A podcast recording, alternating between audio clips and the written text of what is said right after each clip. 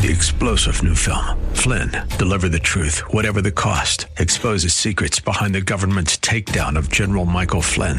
Flynn knew what the intel world had been up to. He ordered the first audit of the use of contractors. This set off alarm bells. He told the truth. He was the most dangerous person for Donald Trump to hire. They had to get rid of Flynn.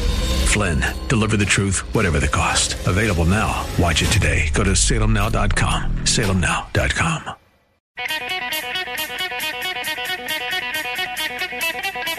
Yeah.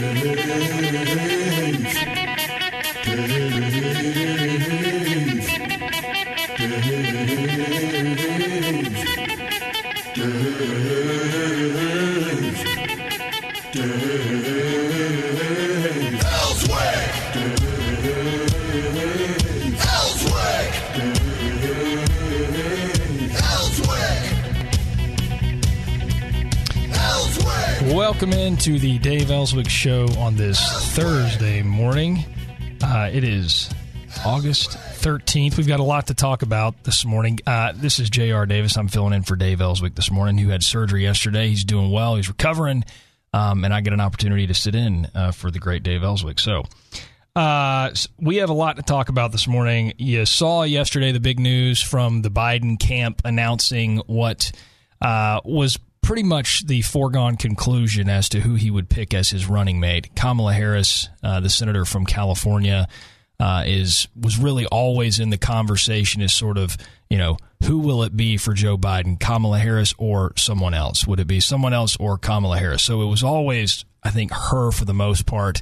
Uh, so it wasn't really a surprising announcement uh, two days ago, and then of course yesterday was their first big event together. I say big event in the coronavirus era. I think they were standing in a gym in Delaware, um, and both gave speeches. And look, if you're the Democratic Party, you got to be pretty pleased with what uh, could have been a pretty awkward event. You know, you walk out, there's there's no crowd, there's no applause.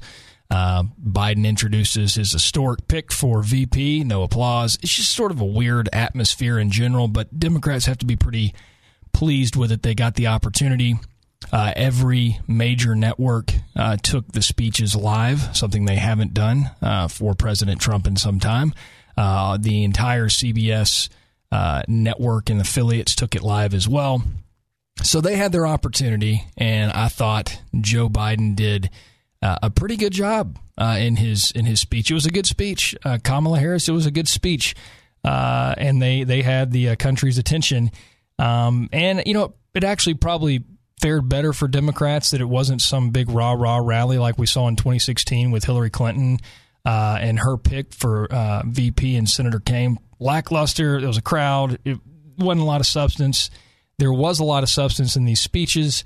Um, and I thought uh, Vice President Biden did a did a pretty good job with the speeches. Now, look, when I say that, that's this is where we are in this race.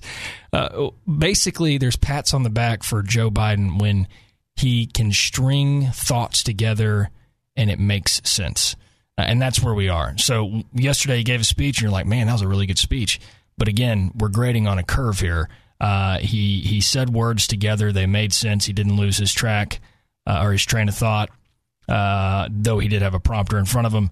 Uh, but he got his chance, and I thought he did uh, what he needed to do uh, as far as laying out, um, you know, uh, uh, his attack on President Trump. I thought Kamala Harris is uh, was, you know, the pick that probably, you know, again, not a surprising pick, but it was the pick that they needed. She's a compliment to Joe Biden. She's the attack dog, and so that's what we're going to see. You heard her mention in her speech a coalition of conscience. Uh, so that's going to be the theme for Democrats. Basically, anybody but Trump. This is not who we are as America. It's the soul of the nation. That sort of thing. You're not going to hear them talk a great deal about policy. I don't believe because that's only going to splinter their base um, and uh, and and get them off message as far as the anyone but Trump uh, messaging that they're they're throwing out there. So that's just the general take. It worked. It, it was it went as well as it could be expected with Democrats. Um, but but here's the thing: the issue with uh, that speech, and look, they always have a bump. You know, when Trump announced Pence, uh, there's always a bump. There's always some interest, um, and then it goes back to the record. And the record is that Kamala Harris, uh, while I think that Democrats will probably coalesce uh, around her, uh, that she wasn't a popular pick in the primary. Uh, she dropped out before a vote was even taken, and you don't do that unless you have absolutely zero support. Now, I'll remind you, back in 2016, we had the uh, uh, the socialist uh, Martin O'Malley, uh, former, uh, I believe, former mayor of Baltimore, or I don't know, was he governor or governor of Maryland? I don't remember what he was, but he registered less than one percent of the caucus vote in Iowa. He dropped out. Kamala Harris didn't even make it to Iowa. Uh, she dropped out, and and now she's the VP. So we'll see how the base um, responds to her. And for a number of reasons, if you look at her record, so let's let's back up a second. Joe Biden's going to be 78 years old if he wins the election. Uh, he will be uh, the oldest president elected uh, in our nation's history. Uh, before the midterms, he will be 80 years old. Uh, and so I think it's a rational thought to wonder, you know, more so than probably any other VP pick of consequence, that that there's a very good chance that Kamala Harris uh, is in the Oval Office at some point, as far as you know, running the country. I mean, there's a lot. I go back to what I said earlier that the bar is so low for Joe Biden right now. You just hope that he can string together some coherent thoughts um, and you kind of pull for him when you hear him in interviews. I mean, like I'm a Republican, but you hear the guy, and you're like, "Oh, come on, Joe, you can you can do it." You kind of cheer for him a little bit, right? That's where the bar is on his speeches. And so, look, we don't know what's wrong with Joe Biden, uh, but you know, everyone has this sense of maybe there is something wrong with Joe Biden. W- what possibly could be wrong with Joe Biden? We don't know. So it's rational to think that if Joe Biden were to win in November, uh, that before that first term is over, he either steps down or Maybe he's incapacitated. I mean, look, these are all, look, it's not peddling any sort of rumor. It's just my perception of what I see on TV and, um, you know, what you hear on the radio and that sort of thing. Uh, so we really need to take a look at not just Joe Biden, who has an extensive history uh, and record to pull from, but also that of Senator Kamala Harris. And if you followed her career at all, you'll know that it's one uh, that's quite confusing as far as what she actually stands for. And this is what I think the Democrats uh, are in trouble uh, or, or, have some, you know, uh, that will eventually face some questions about her record and sort of the flip flopping, not knowing exactly where she stands on certain things. And I'm not talking about, look, she's pro choice. Uh, when she was a candidate, she's uh, she talks about um, you know, gun control measures and what she would do with her executive power as president. All that's outlined there. Um, sort of that kind of standard soapbox uh, sort of talk. I mean, she's uh, the climate change, um, you know, the green, the Green New Deal, all that sort of stuff. We know where she stands. But I think what's interesting is you remember back in the debates uh, that Joe Biden and Kamala Harris got into a huge exchange about Joe Biden's relationships with then segregationist senators um, and his record on busing. Uh, and you remember it; it was a pretty uh, uh, a memorable exchange between the two. But she came out hot. She got a bump from that debate. It was all downhill after that. Um, but she came out and and charged Joe Biden uh, with with a lot of accusations uh, that yesterday, uh, in her speech, in her own words, you would have thought she never said at all. Um, and and that was you know bolstering his uh, his record on civil rights and the fact that he was our first black president's VP and he's the first presidential candidate to um, have a, a black woman on the ticket. Uh, but that was certainly not her her stance on things uh, back during the primary. Uh, it was a very heated exchange. They were not on the same page, and she pulled out all of the stops there. If you look at where she stands on health care, uh, you know, during her presidential bid, uh, she was quoted during a CNN town hall uh, talking about private health insurance. She said, quote, let's eliminate all of that. Let's eliminate all of that. She got a lot of pushback. That's the single payer system. She wants to do away with private uh, uh, health insurance plans. Um, and then when you go back to uh, you know her record on um, you know as a prosecutor, you know she was against the death penalty, but then uh, when she was attorney general, she pushed back on on a cost uh, on a ruling by I believe it was the state supreme court on allowing uh, death penalty. So it's just it, look that's just kind of the top. There's a ton out there that you can read, but it's just very interesting to me that you have this candidate who I think is quite frankly more of a centrist candidate who is being pegged as more of a progressive candidate. Um, and the Democrats are not going to highlight really some of the policy initiatives. Uh, I believe because it's going to splinter their base. You've got a le- you've got a faction of their a large faction. Look, if if candidates hadn't dropped out after South Carolina to back Joe Biden, we could very well be looking at a you know talking about who Bernie Sanders picked for his vice presidential um, running mate. And so a lot happened in a little bit of time to open the path for Joe Biden to be the Democratic nominee. But again, there's a huge faction in that party that wants to go as far left as possible. And we are talking about the single payer, the Medicare for all, uh, doing away with private insurance because we all know that uh, government, uh, you know, always does better than the private sector, right? I mean, name one thing that the government has actually done better than the private sector. Um, but that's what the Democrats want to do. That's what Kamala Harris wants to do. If you remember, there's also an iconic uh, part of the debates when they asked them who on this stage, raise your hand, who on this stage would do away with private health insurance. And a lot of them raised their hand. And Kamala Harris's hand was up in the air with the rest of them. The only person that didn't was Joe Biden. Um, and and you know, kudos to Joe. He stood firm when they were pushing him to the left. They kept pushing him to the left. They kept pushing him to the left, and then he got lucky, and everybody dropped out, and we didn't have to have any more debates. Um, but but Kamala Harris is the pick of not just Joe Biden, but the pick for the future of the Democratic Party, um, because they do realize that this is an opportunity to pass the torch to the next generation, uh, a more diversified. Um, party. Um, and this is their pick. And they believe that there's a chance that she will end up in the Oval Office before it's all said and done, uh, whether or not it's after Joe Biden's first term or, quite frankly, and rationally thinking it could be part uh, uh, or during his first term in office. We've got a lot more to talk about this morning. I also want to get to college football, changing things up just a little bit uh, in the next uh, hour. And then we've got Seth Mays from the RPA who's going to be in at 8 o'clock. We're going to talk more about the VP's uh, the VP pick from Joe Biden. Um, and if you've got some thoughts, call in uh, to the show 501 823 0965. We want to hear your thoughts. We'll be right back after the break. Welcome back to the Dave Elswick Show. This is J.R. Davis filling in for Dave this morning.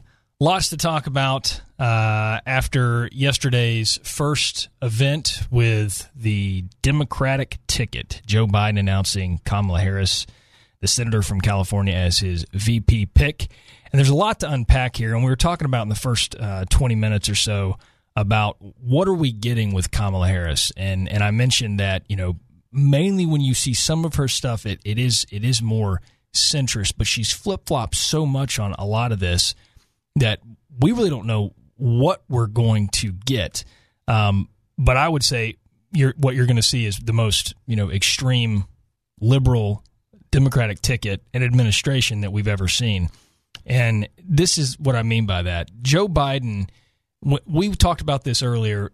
We were so close to a Bernie Sanders, uh, you know, candidacy, uh, you know, as far as the, the Democratic nominee. Everybody, uh, you know, dropped out, endorsed Biden, and then that's it, and that's all she wrote. But we were so close to a Bernie Sanders candidacy, but the Democrats knew that that was not going to fly uh, with the general electorate. Uh, it just wasn't. It was too extreme. It's too liberal.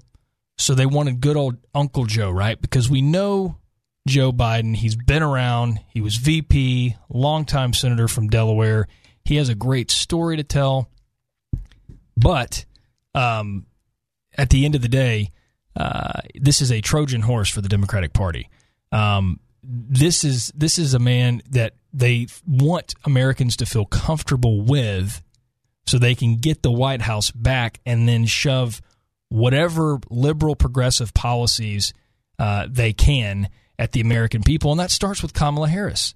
You also heard that right before the VP pick, he flew in Pete Buttigieg to Delaware. He was meeting with others. I think you're probably going to see a cabinet rollout to sort of unify uh, the party, um, and that could be Elizabeth Warren.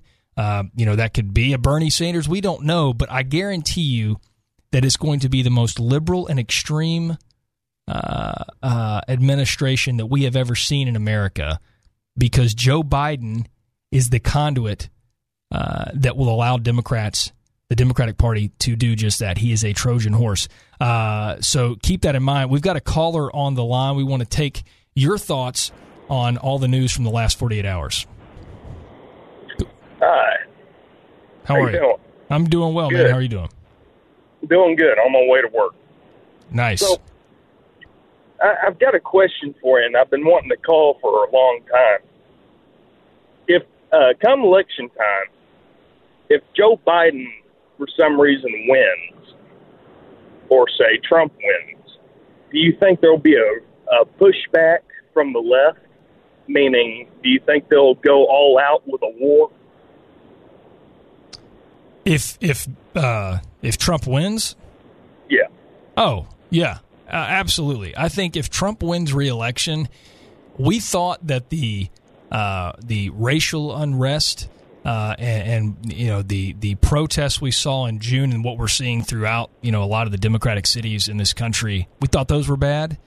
Oh boy, just wait! It is going to be unbelievable. Um, in in November. Now, remember too, something we've got to keep in mind. We may not know the outcome of this election, not just nationally, but even here in Arkansas until a few days after the fact. Uh, we've got mail-in ballots. Uh, they're going to be counted. You're not allowed to count those until the polls close. We're going to be there's going to be allegations on both sides of of voter fraud. Uh, but certainly, I'm telling you right now, if Trump wins a second term, there is going to be just chaos. Uh, you know, you saw. Remember, you remember the uh, the march on Washington after oh, yeah. he won 2016. It, oh, that's going to make it look like child's play. It is going to be unbelievable across this country. The social unrest, uh, the the just sheer anger from the progressives in this country that just absolutely hate Donald Trump. Uh, and, and, look, and you've noticed this, I'm sure. When, when you look at a normal I say a normal presidency we we spend a lot of time looking at policies and successes and things like that.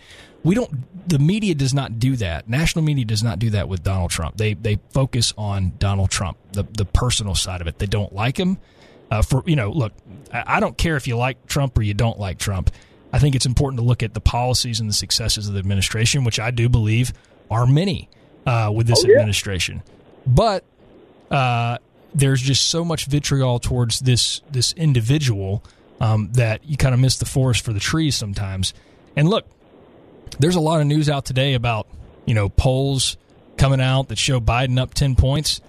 The one they're not talking about uh, is the Harris poll that has Joe Biden up four percent, uh, and this was between August eighth and eleventh of about 2,800 voters. They have Joe Biden up four percent. I think if you ask the Trump administration with everything that's going on, they would take that. Uh, that's nearly within the margin of error, if I'm not uh, correct. Well, it's it's uh, it's two points outside of the margin of error, and that's with the uh, pick from Kamala Harris. We'll see if there's a bump there, but that's all that we're going to see after that. That's that this just happens every single time. You you make your announcement, you get a bump. They're going into the convention next week. They'll get another bump, and then it's the Republicans' turn. But I think you know, you need to pay attention to this poll. Four points is not a great lead for Joe Biden. And you heard her, uh, Kamala Harris yesterday in her speech say, "We don't want just a win; uh, we want a mandate." Uh, and that's what they're going to push for, and it's that anybody but Trump mentality. Um, but like I said before, uh, it's a Trojan horse with Joe Biden. This is just a way to try to get trust from the American people, so then they, the Democratic Party, can go in and uh, and turn this administration into the most liberal organization or administration that we've ever seen in this country. So, uh, hey, we got to take a quick break. I appreciate you calling in. If you have a call, call us 501 823 0965. We'll be right back after the break. Welcome back to the Dave Elswick Show on this Thursday morning. I'm J.R. Davis filling in for Dave.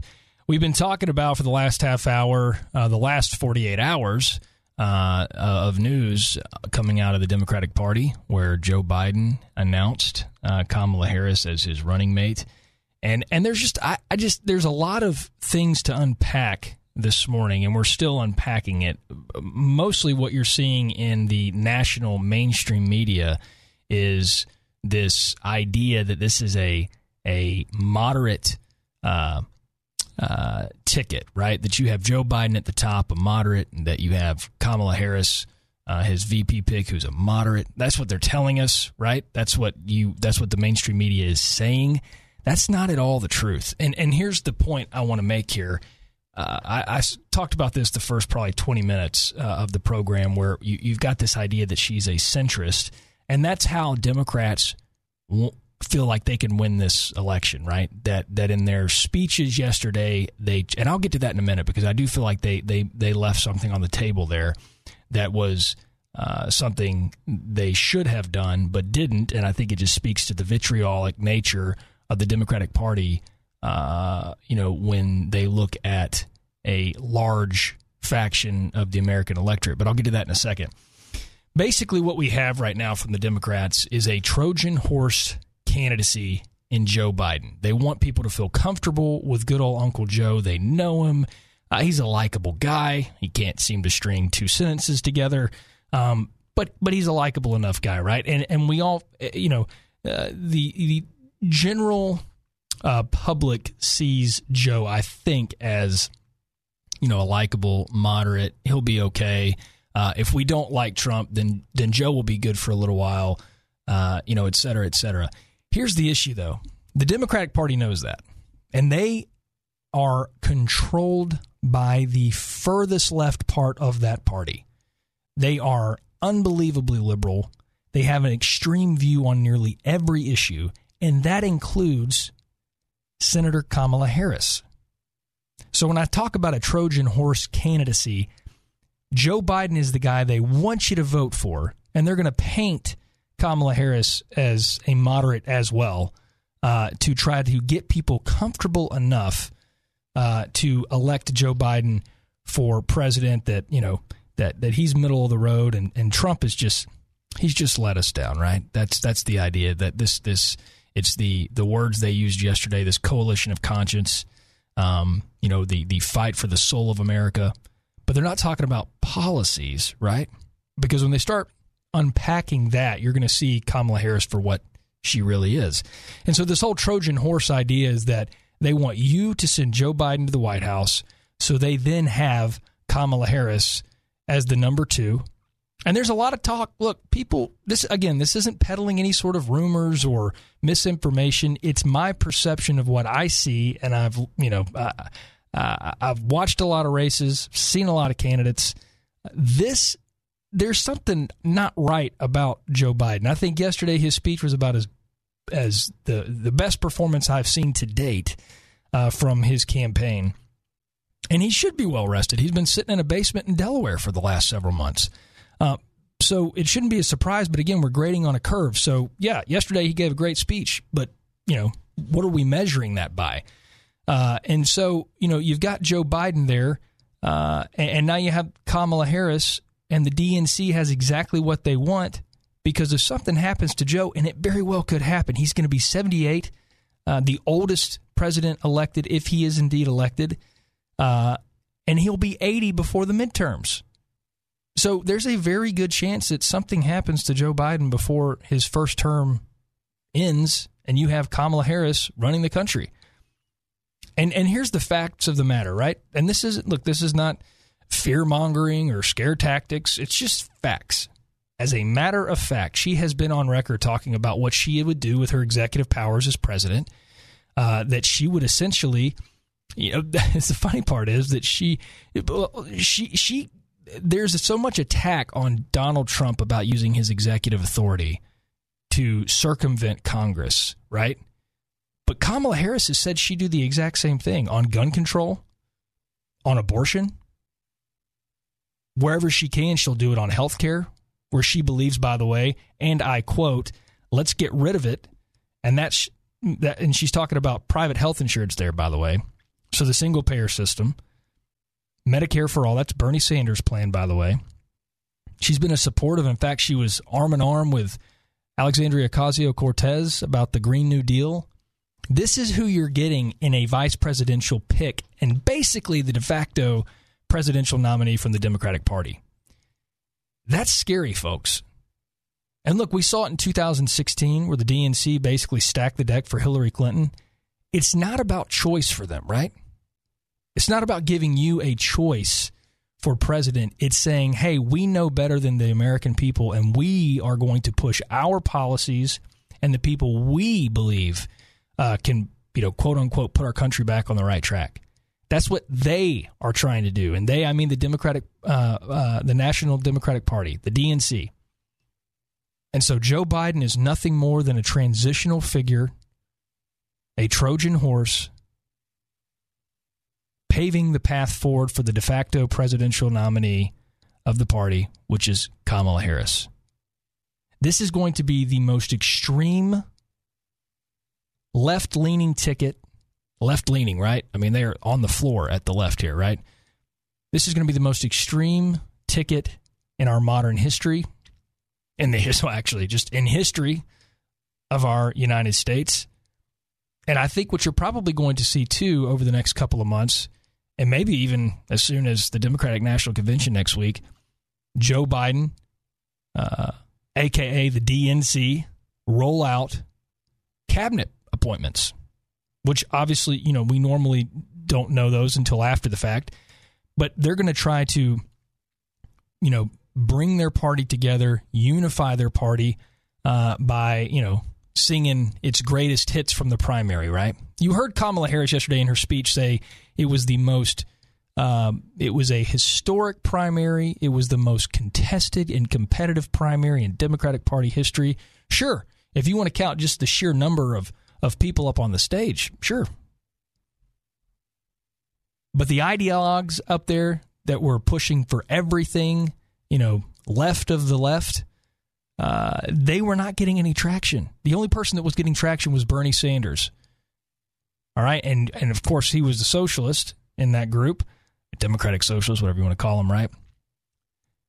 But that speaks volumes because, you know, the the the rest of those on stage, and there were some moderates who got, by the way, if you remember, just got hammered by the leftists on stage. I mean, just called them, you know, the, you know, I think it was uh, Elizabeth Warren who called some of the the more centrist governors uh, up on the stage, former governors, uh, that they shouldn't even be a Democrat. Basically, remember that. So that's where we are, um, and so the Democratic Party, and I say, look, I, I misspoke a little bit. They, they Bernie Sanders was the uh, torchbearer, right, of of everything socialist, uh, and that super far left. Uh, so he was getting traction, and if it wasn't for Joe Biden, or if it wasn't for the candidates dropping out and coalescing around Joe Biden, Bernie Sanders would be the Democratic nominee, which is a nightmare for the party. Not because they don't believe what Bernie Sanders says, and and make no mistake, they believe uh, in in the gospel of of Bernie Sanders, but they just know the general electorate in America, middle America, they're just not going to elect somebody like that. So that was the whole goal, right? Have everybody drop out, get behind Joe Biden, make him the nominee. Again, DNC doing all the dirty work, right? And then they can have the power and influence over a Joe Biden to pick someone like a Kamala Harris to be his VP pick. Because they know Joe may not be around in two years, three years, four years. So they need someone else. And they need to put someone they want, someone who didn't even register in any of the votes taken in the primaries because she dropped out beforehand because she had zero support. But they like her enough because she's an extremist and she believes the way they believe, not the way the rest of the country believes, but the way they believe. And so they feel if they can get her in that VP spot and something happens, then they have exactly what they wanted. They have uh, a candidate or a vice presidential pick who takes over the Oval Office without ever having received a vote to be president. And that's how the DNC wants to operate. So it's a Trojan horse. She's the de facto nominee of the party. And the media, national media, is going to continue to paint her as a centrist on some of these issues. She is not. She is so far left. And when they roll out the cabinet and try to bring the whole party together, and you see an Elizabeth Warren or perhaps a Bernie Sanders or a Pete Buttigieg, uh, just keep that in mind. It's going to be very, very interesting. Uh, we're going to take uh, a, a break here in the next 60 seconds, but when we come back, I want to talk about something that is uh, very, very interesting. I kind of hit on it uh, before the last break, and that is new polling uh, that has come out uh, in the last couple of days, which bodes well for President Trump, in my opinion. And then I'm going to read one other poll. There's the Harris poll, and then there's a Monmouth poll. I'm, I'm going to read the Monmouth poll too when we come back because I'm it's it's uh, it's really interesting how it's being reported. And again, this is the mainstream media, right? Which, by the way, ran both speeches yesterday in their entirety across every platform. They have not done that for Trump or Pence. And so there is a bias out there. And I'm telling you something you already know. But it needs to be underscored. There is a bias there with national mainstream media during this election. They hate Donald Trump. I believe it, you know, that, that it has nothing to do with the actual policies, it's the person. And like him, hate him, I don't really care. But that's where the national media is right now, right? They are biased in their reporting. Uh, and I'm going to show you that after the break uh, in this new poll that came out from Monmouth. And then we're going to talk about uh, the Harris poll as well. We'll be right back. This is the uh, Dave Elswick Show on 101.1 FM, The Answer. Welcome back to the Dave Elswick Show. I'm J.R. Davis filling in for Dave this morning.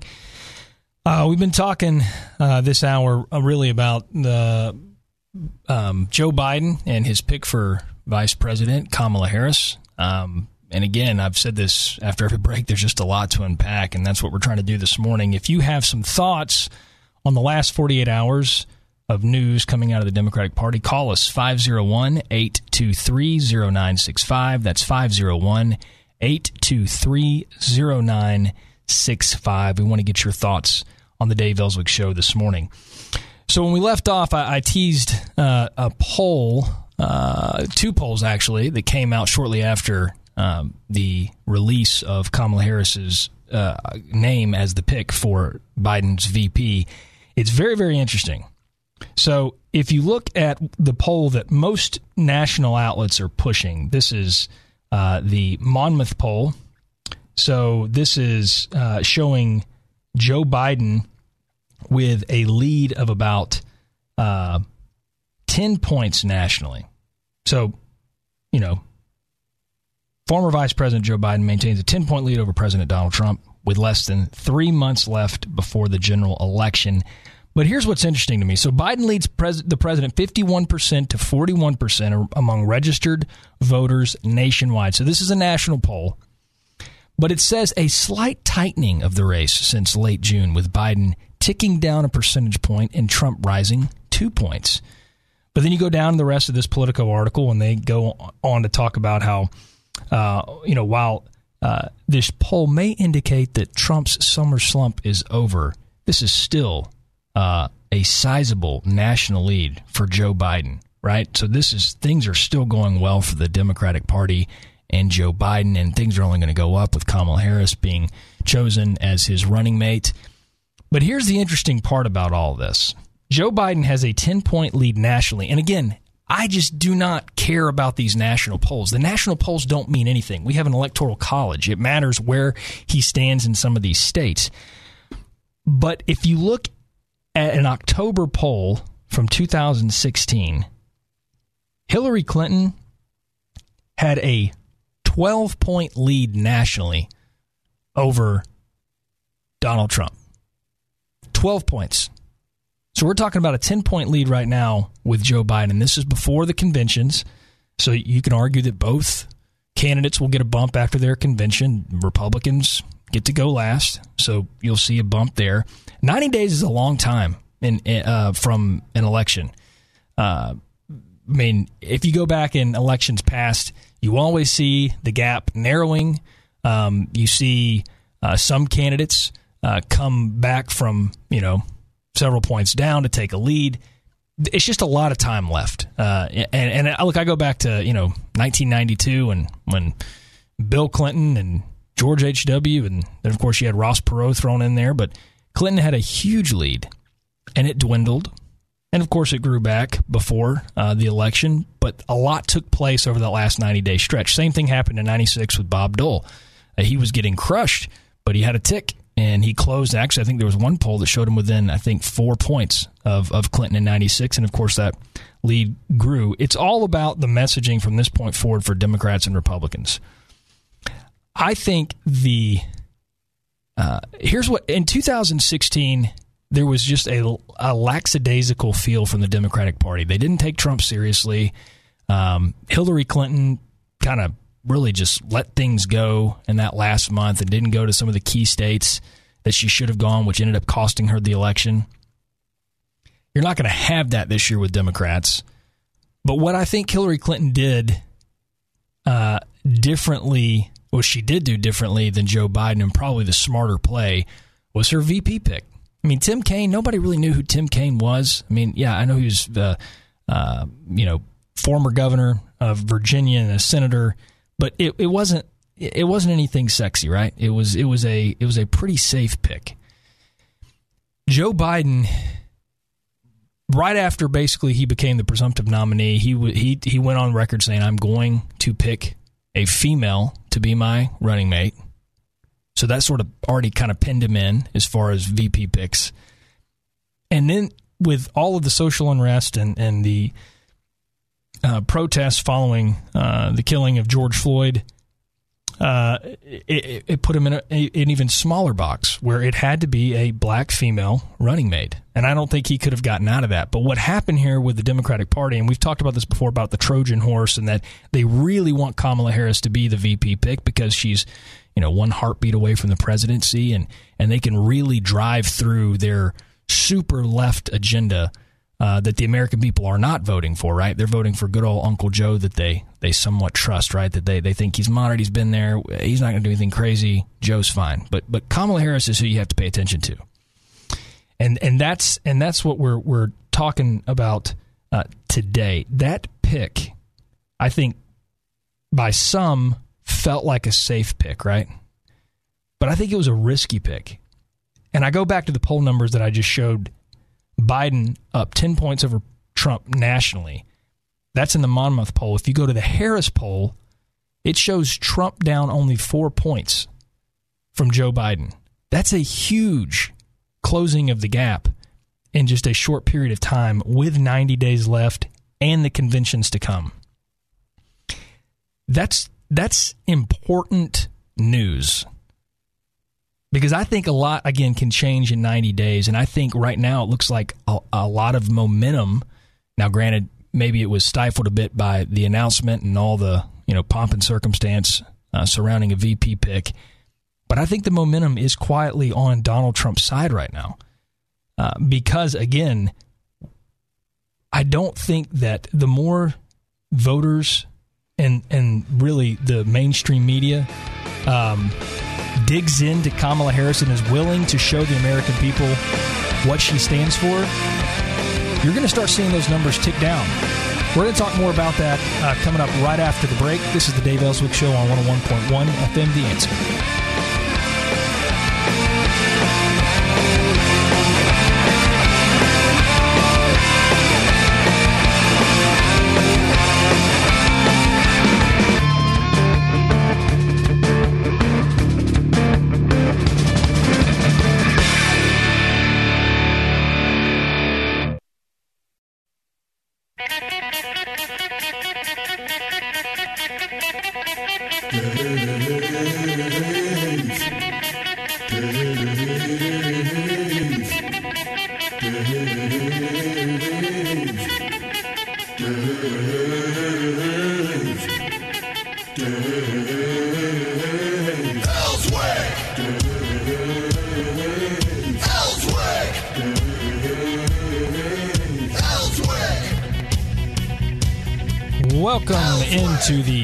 Elswick Show on 101.1 FM The Answer on this Thursday morning. My name is J.R. Davis. I am filling in for Dave Elswick this morning. Dave had surgery yesterday, but it went well. He's recovering at home. Uh, and I get the chance to fill in for Dave uh, here in studio this morning. We're talking about, uh, if you've been tuning in at all, if you're on your way to work, we're, we're obviously unpacking the Kamala Harris pick for VP from uh, the Joe Biden camp. There's quite a bit to talk about this morning. Uh, I've spent a good deal this morning kind of talking about, and I think it's important for people to understand that that this Joe Biden, with this pick of Kamala Harris, to me it underscores what I've been feeling the whole time, which is that Joe Biden is a Trojan horse pick for the Democratic Party. The DNC is controlled by the left leaning faction of this party, the progressive faction, the ones that, you know, want to control uh, everything from abortion to health care to gun control to taxes, um, climate change, all of that sort of stuff. They have an agenda, they have a platform that they want to push on the American people, and they know they can do that with uh, by just getting a, uh, the power back in the White House, right? And what I think they have chastised uh, President Trump for doing and using a lot of his executive authority, which, by the way, Obama did the exact same thing. Um, but but they've chastised that. They've attacked him for it, saying that he's circumventing Congress. Well, Kamala Harris has already laid out uh, several things she would do through executive power, and and that includes um, women's reproductive rights, aka abortion, um, gun control, uh, health care where she can there, there's a lot uh, that she has gone on the record saying, especially in the Democratic primary, of which she dropped out before there was ever even a vote. She was not a good candidate. Um, but the party knows that if they can get someone like a Kamala Harris in the executive office building with someone like a Joe Biden, who you know, good old Uncle Joe. That's how people refer to him, right? That you, you know, you don't really even some a lot of voters, just your sort of layperson who's not paying attention. You know, Joe's Joe. It's not a big deal. He's got a great story. Um, you know, maybe we can deal with Joe Biden. That's totally fine. I think we can trust Joe Biden, right? That's the thinking. Joe Biden is going to be 78 years old before inauguration. He'll be the oldest president sworn into office if he wins in November. He will be 80 years old before the midterm elections. So it's not a stretch to say that something could happen. Um, and if something does happen, who do you want in the Oval Office? Not who the American people want in the Oval Office, who the DNC wants in the Oval Office, and that's Kamala Harris. The extreme left winged Kamala Harris. The Kamala Harris who, when asked by CNN in their town hall uh, if she would do away with private health insurance, said, Yep, let's do away with it the same Kamala Harris that was on stage at the Democratic uh, primaries when asked to the candidates from the moderator, hey, who on stage would do away with private health insurance? Raise your hand. Kamala Harris was one of the hands raised in the air. She's also said that she would do whatever she needed to do as far as executive authority on things like abortion, gun control, she was arm in arm with AOC Alexandria Ocasio Cortez on the Green New Deal. This is who the DNC managed to get into that VP pick. And again, that's why I call it a Trojan horse, because it's not Joe Biden, it's Kamala Harris who voters have to decide on between a Kamala Harris administration or President Trump administration. And look, I'm not being naive here. Biden's going to be, if he wins, he's going to be president. He's going to have his chief of staff. He's going to have his staff. He'll have the power. But for how long? Right? That's the question we have to ask. I want to get to a point. Uh, we're going to get back to some of this other stuff, but there was there was one point in the speeches yesterday that I, I just I literally laughed out loud when I heard it. The speeches were good. I'm not knocking the speeches; they did what they were supposed to do. But there were two things that stood out to me in Kamala Harris's speech that that one rubbed me the wrong way just for factual reasons, and the other I just thought as you know, if you're the Democrats, you missed, I think, a golden opportunity. So to the first point, you heard Kamala Harris uh, in her speech talk about, or excuse me, compare the coronavirus pandemic of 2020 to the Ebola epidemic of 2014. She said, quote, it didn't have to be this way. Six years ago, in fact, we had a different health crisis. It was called Ebola. And we all remember the pandemic, which, by the way, she said, remember that pandemic. I'll get to that. It was not a pandemic. So keep that in mind. She goes on to say, but you know what happened? Barack Obama and Joe Biden did their job. Only two people in the United States died. Two.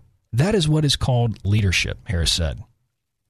So in this speech, she goes in there and tries to compare what we're going through in 2020 to what took place in 2006 or 2014. And by the way, if if I remember correctly, the Obama administration did not do a spectacular job with the Ebola uh, with the Ebola epidemic because if you remember then Senator Mark Pryor, who was running against then Congressman Tom Cotton, couldn't even give a straight answer on the on the response to the Ebola epidemic from the uh, Obama administration. He was so uncomfortable giving any sort of uh, kudos to that administration because he knew that they had left quite a bit, you know, on the table and didn't do what they were supposed to do.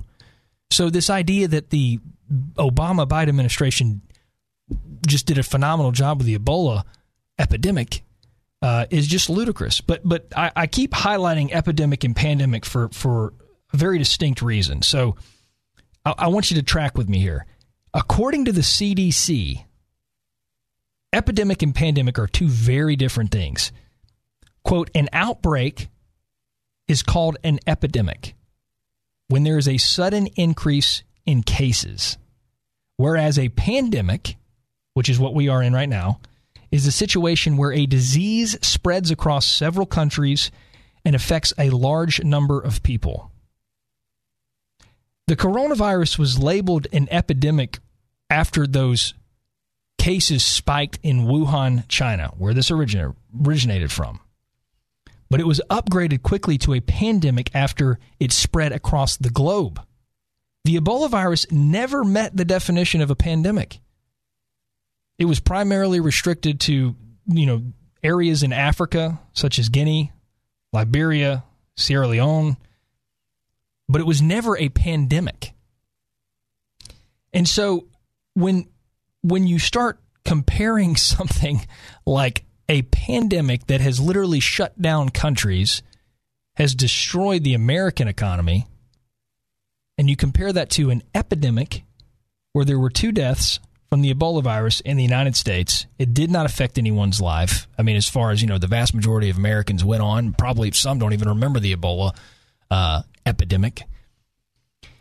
But she goes on to basically lay all this responsibility at the feet of, of the Trump administration because she feels that the response to the Ebola epidemic was better than the response to the coronavirus pandemic which are two very, very different things and have had very, very different consequences. This is from uh, Nan Hayworth. Uh, she wrote on Twitter, a medical doctor. She says there is absolutely no comparison between Ebola and the novel coronavirus or COVID. 2009 H1N1, Obama Biden abandoned any effort against it months before it faded. They hoped for the best, and per their own uh, uh, czar, Ron Klain got lucky. They said they got lucky because it just basically petered out. Not that they had done anything. The Ebola versus COVID accusation is just absolute nonsense. And I think it shows that the Democratic Party is going to do everything they possibly can, whatever they have to do or say to win this election. And it doesn't have to be truth. She also goes on and says that, you know, this president is in real jeopardy of leaving office with the highest unemployment rate of any president in the history of our country. Sure. And why is that? Because of a once in a hundred year pandemic that has affected what was before March the strongest economy we've ever had in this nation. By the way, too, you have democratic cities across this country and governor or Democratic mayors in cities across the country and governors who have who have done everything they can to continue to keep the economy down. And they'll point to the fact that this is about public safety. We're trying to make sure that our our citizens are taken care of, but there's also a political part to this that people cannot miss. If the economy continues to falter, it's going to hurt President Trump. Plain and simple. And they know that. So you have to keep that in mind uh, when when you start hearing the uh, the talking points from the Biden Harris administration and into some of our congressional races throughout the country and Senate races. So I, I, just I just wanted to point that out. This this whole idea that you're going to lay all the blame for the coronavirus at the feet of the Trump administration is absolutely ludicrous. And I would have loved to know exactly what a Biden Harris administration would have done back in March because Dr. Anthony Fauci, who has been around for decades under Democrat and Republican administrations, is still trying to make sense of, of the coronavirus. This is what Dr. Anthony uh, Fauci, uh, the infectious disease chief at the National Institutes of Health, said at the time of the Ebola outbreak. Quote, you must remember that the risk of Ebola for the everyday citizen in the United States is extraordinarily low. So Ebola is on the radar screen, but for us is an extraordinarily remote threat. That's what Dr. Anthony Fauci, the same one that basically said, I would love to shut down the country for a time just because, hey, that would help us get back to normal because this is such an infectious virus disease that can go from one person to the next. It's it's not a remote threat. It's not low risk. It's high risk. This is that same Dr. Anthony Fauci, right? So for them to put that into a speech where they're going to have millions watching just shows you they don't care at all about what the actual facts of the situation are. They're going to misrepresent them from now all the way through November. So just be careful of that. Be cautious. Uh, remember uh, what they're trying to do. We're going to take a break, uh, but when I come back, I want to talk to you about the second point that probably was the biggest uh, kind of meat left on the table for the Democrats. And I think it says a whole lot more than just what they didn't say. We'll be right back after this break. Welcome back to the Dave Elswick Show on 101.1 FM. The answer. I'm J.R. Davis filling in for Dave this morning. We are talking about the the Veep stakes. Uh, Joe Biden coming out this week announcing Kamala Harris as his running mate for the 2020 Democratic ticket. And before the break, I was talking about a, a couple of points, the first of two points actually, uh, that I felt were just so strange uh, for different reasons yesterday in Kamala Harris's speech. Um, so during her speech, she was, you know, it's what you do, right? When you have a VP candidate, you come out and you talk about how great this can this person is. You tell about their background. We heard that her mom is from, you know, India. Her dad is from Jamaica. They met in the '60s during the civil rights protests. That she's a mom. They call her Momala. She has two kids. She cooks. I mean, it's and then then she goes through. You know, we're we're the party for this group and this group and this group and this group and we're going to do all these things. We're going to bring ourselves together and this is a coalition of conscience and we're fighting for the soul of america. And she says all this stuff. And then she goes into the ebola versus coronavirus uh, comparison to blame the trump administration to basically say uh, you know not only uh, did you know is Trump a bad president? But if anybody had been in that office besides Donald Trump, the coronavirus would never have been an issue. That's essentially what she's saying, right? Because she says in her speech that quote, it didn't have to be this way. Six years ago, in fact, we had a different health crisis. It was called Ebola. And we all remember that pandemic. It was not a pandemic, by the way. But you know what happened then? Barack Obama and Joe Biden did their job. Only two people in the United States died. Two. That is what we call leadership. That's what she said during her speech. That is one of the dumbest comparisons I have ever heard, read in my life. Truly, just one of the dumbest comparisons that I and I was actually talking to my wife about it. Like, I how how can you like why in a speech where I assume it's been check check recheck back check whatever right that you're going to insert this in the middle of a speech and try to draw a comparison to two completely different situations. So, for one, and I want to read this to you quickly, I did this last uh, before the break, but for those who just joined us, an epidemic and a pandemic are two very, very distinct and different medical terms. According to the CDC, an outbreak is called an epidemic when there is a sudden increase in cases. That's what we saw right after the coronavirus popped up in Wuhan, China, when it started to spread quickly, right? It was it was quickly classified by the CDC as an epidemic. A pandemic is a situation where a disease spreads across several countries and affects a large number of people. The coronavirus, after it started spreading, was quickly deemed a pandemic, a global pandemic, affecting countries all across the world, including here in the United States. The Ebola virus never met the definition of a pandemic. So, in her check, check, fact check, recheck uh, uh, script speech, they blatantly lied to the American people saying that this was a pandemic. It was never a pandemic. It was basically restricted to African areas such as Guinea, Liberia, Sierra Leone.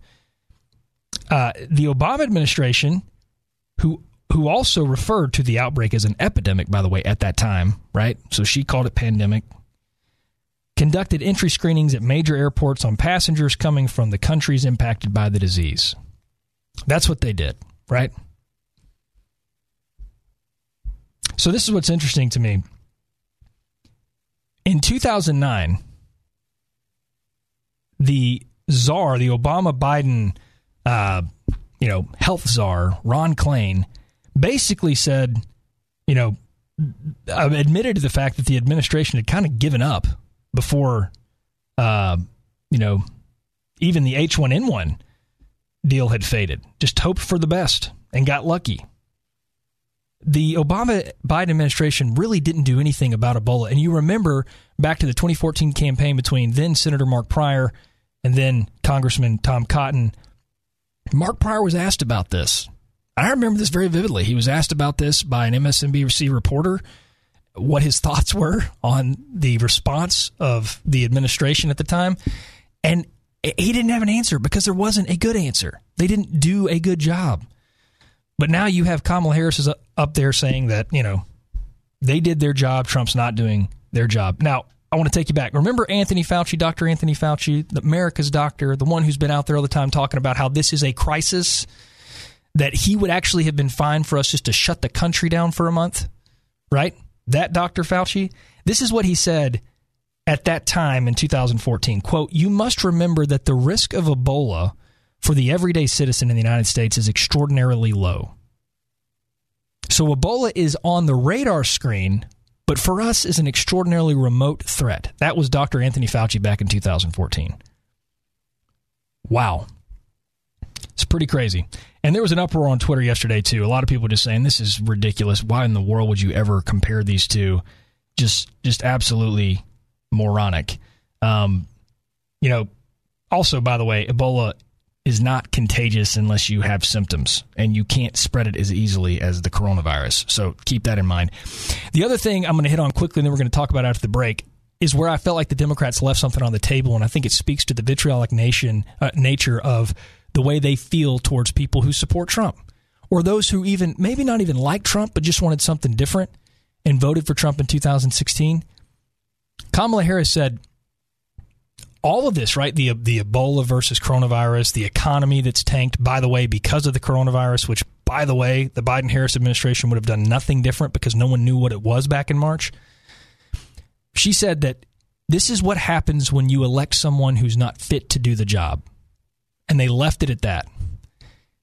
The Democratic Party hit on every possible sector of that leftist faction of the Democratic Party and said, We're here for you.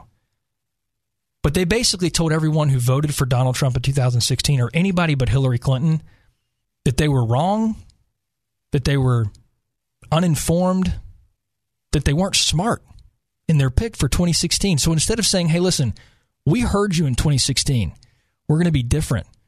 We want to be the America, you know, the city on the hill that Reagan pointed to. We want to be different. We hear you. We're going to be an administration for all the people. They didn't say that. And in fact, they pointed fingers and they blamed people for where we are now, not their own party. Unbelievable. We're going to talk more about that right after the break. This is the Dave Elswick Show on 101.1 FM, The Answer. Welcome back. This is J.R. Davis filling in for Dave Elswick this morning. We've been unpacking a lot from the VP pick of Joe Biden uh, over the last 48 hours. Kamala Harris, the senator from California. It, it, there's a lot that doesn't really make sense about this pick. Is what so there's, and I'm going to get to this in a second. There's a lot that the Democrats uh, are probably going to have to answer for at some point. The idea was, you know, Joe Biden uh, again, I've called him the Trojan horse candidate throughout this this radio broadcast because I believe that's what he was. It is the Democratic Party wants to put a progressive liberal uh, in the Oval Office. Uh, this is their way to do it through a Joe Biden candidacy. Uh, and then, you know, you've got Kamala Harris there in case something goes awry. The man is going to be 78 if he is elected before inauguration, 80 before the midterms. You know, it's rational to, to to think that something could happen, right? Between you know his first and fourth year as president. So Kamala Harris, the extreme senator from California, is waiting in the wings to take over uh, the administration if need be, right? So that's the Trojan horse talk there. But there's going to be issues here with the Democrats. I, I think at some point they're going to roll out a cabinet because they feel like that's going to unify the party. They're going to see you know, it's it's essentially the All Star team, right? The NBA All Star break. You have your your you know the best of the best uh, in their minds, right? The West and the East. So the same thing with the Democrats. They're they're going to basically say it's a sort of team of rivals. I'm sure that's how they're going to pitch it, right? But you know, roll out a HHS secretary. Who's that going to be? Uh, Treasury secretary, Secretary of State. Where does Bernie Sanders fit into all this? Where does you know uh, Pete Buttigieg, who, by the way, met with Joe Biden in Delaware before the announcement. Uh, where does uh, the senator from Massachusetts uh, fall into place? Um, I'm blanking. Wow, Elizabeth Warren. So where do these where do these former rivals come into play? I think there's going to be probably a pitch to the American people as far as the cabinet goes um, in the coming days, maybe even at the convention. But here's where I think the Democrats are just off. And they picked Kamala Harris because she she looks she's making history. She's the first black female uh, to be added to a ticket for a presidential race. Um, you know, Biden came out shortly after being the presumptive nominee to say, "I'm going to pick a female on my ticket." After the protests in June and throughout the summer, there was added pressure to Joe Biden and his camp to pick a black female to be his running mate. And all of that, we arrived at Kamala Harris. But see, the problem with that, I think, is going to get a little dicey for Democrats because Kamala Harris, uh, while many have called for her nomination reaction to the Black Lives Matter movement, her politics and her policies are not rooted in that. It's very, very interesting. Now, we all remember back to the debates, right, where she made a big deal about busing and Joe Biden's connection with segregationist senators early on. Uh, but it's very interesting to see exactly what she has supported now, granted, this is in addition to everything she is extreme wise, right? She's with AOC on the Green New Deal. She is going to raise taxes through the roof if she ever gets a chance to do so. Uh, Joe Biden's already said she's going to be the last voice in the room, right? So she's going to have some say in some policy decisions. But she's going to tax the American people. She is going to try to push through a Green New Deal of some kind, right? Trillions of dollars. She's already said that if she is president, she would use her executive authority to to do what she wants to do on gun control, make it more difficult, reproductive rights of women, aka push through abortion rights. She, she's she's an extreme of the extreme. However, the Democrats, and this is why I think fundamentally the Democrats are flawed nationally, right? They see that they're the party of diversity, but they don't do it for the right reasons. They say, oh, Kamala Harris is a black female. Let's put her on the ticket. But she has a policy that does not back up what, and politics that does not back up what the Black Lives Matter movement has been about. Um, listen to this. This is from Vox.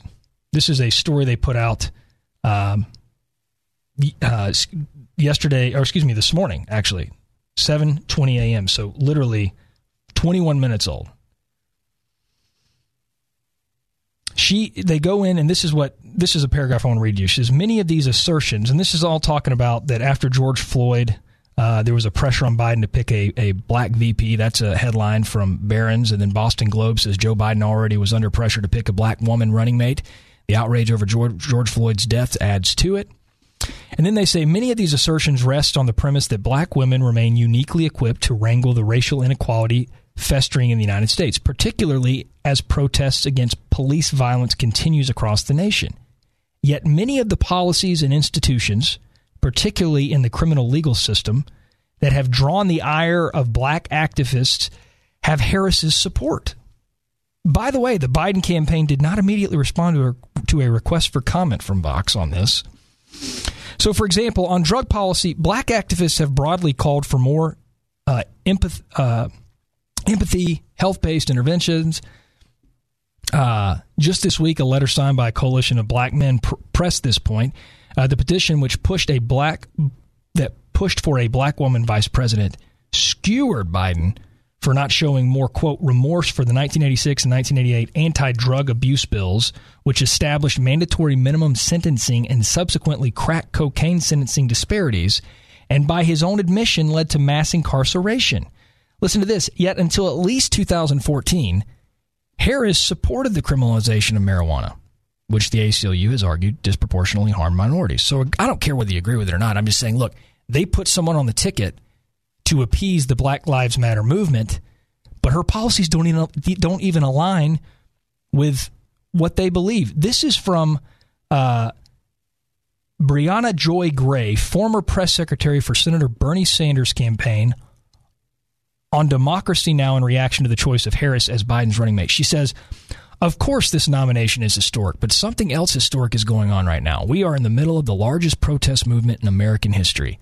It's a protest movement that's all about finding non punitive, non carceral solutions to the kinds of economic problems that are plaguing proportionately black and brown communities. Then she went on to underscore a point. She said there's a great deal of frustration among activists at the seemingly ironic choice of Kamala Harris as the VP. They say Kamala Harris is someone who has had these criticism leveraged at her throughout her uh, throughout her career very early on. To many people in the activist community, she has done very little to assuage people's concerns about their previous stances or demonstrate the level of growth that we would like to see. Okay, so we talked about you know the marijuana uh, and and the prosecution there. Uh, in a New York Times op ed in 2019, there was a law professor uh, that basically pushed back on Harris's claim that she was a progressive prosecutor, arguing that she was responsible for enforcing regressive policies as California's top cop. Uh, Harris, she says, opposed measures to investigate shootings involving officers. Ding, right? Black Lives Matter, big issue. Appealed a judge's effort to end the death penalty though she said she was against the death penalty. And then, quote, fought tooth and nail to uphold wrongful convictions that had been secured through official misconduct that included evidence tampering, false testimony, and the suppression of crucial information by prosecutors. So when they found that these wrongful convictions were indeed wrongful for a slew of reasons, she pushed back on that. She also uh, pushed a policy through for arresting truant parents, which, again, according to a law professor and civil rights attorney James Forman Jr., uh, which he expressed dismay over, harm those who are overwhelmingly poor, black and brown, and struggling. So this is the Kamala Harris that they've decided to put up on the ticket to appease Black Lives Matter, which I think from the quote you heard from uh, Briahna Joy Gray there again, formerly with Senator Bernie Sanders, you're starting to see some cracks, right? You're starting to see some cracks already.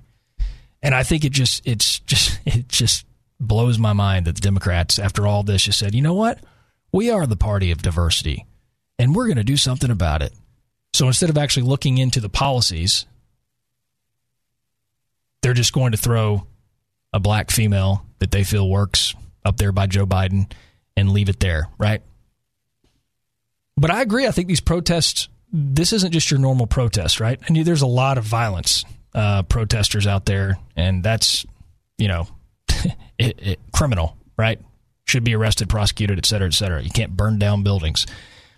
But to protest something that you want to see change. And I think we saw that across the entire American spectrum, really. I mean, you had people of all different races, creeds, ethnicities, beliefs saying, hey, something has to change. Black Lives Matter.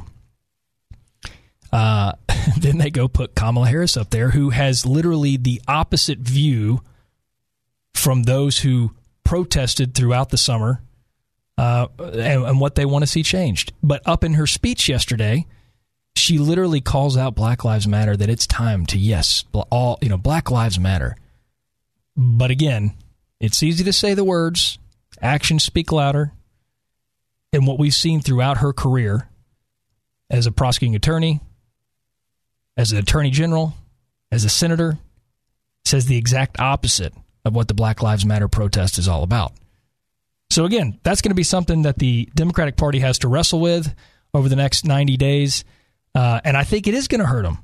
Because uh, again, it's what Hillary Clinton tried to do with Bernie Sanders, or I don't know if she even tried to do it, but there was this idea that let's coalesce around the candidate. I, think the more of this news gets out there, you're going to have more and more of those, what they assumed would be Democrat voters, come out and vote for a Biden Harris ticket that are going to be disgruntled, disenfranchised, and may not come out to vote. And it's going to be something they're really going to have to deal with down the stretch here. And as I mentioned before, there's a poll out today, two polls. One is a Harris poll that shows Biden only up four points nationally over Trump, and a Monmouth poll reported on by Politico that has him up 10 points. He's lost a point, Trump's gained two points over the last few days. And before we go to break, keep this in mind Joe Biden has a similar lead to what Hillary Clinton had at this time in 2016. And that's a national poll. She led the entire election in national polls. So has Joe Biden. What does that mean? Will it be different? Maybe. According to 538, the numbers are very similar. Biden slightly uh, you know, has a slightly healthier lead, but it ain't safe. And when more news like this comes out, it's going to be tough for Democrats uh, to make it work, in my opinion. We'll be right back after the break. We'll finish up the 7 o'clock hour, and then Seth Mays with the Republican Party of Arkansas will be here to discuss more about the VP pick, and we may discuss a little college football. Welcome back to the Dave Elswick Show. We're finishing up the 7 o'clock hour. At 8 o'clock, we're going to have Seth Mays with the Republican Party of Arkansas join us uh, to discuss more about what's happening on the uh, Democratic front. Uh, and then we'll talk a little bit about uh, the Republican convention, which will happen uh, later this month. Democrats kick off next week. So there's going to be a lot to discuss in what has basically been a, a uh, uh, just a strange year in and of itself. But we're we're finally closing in on the home stretch of the election, so we'll talk to Seth about that.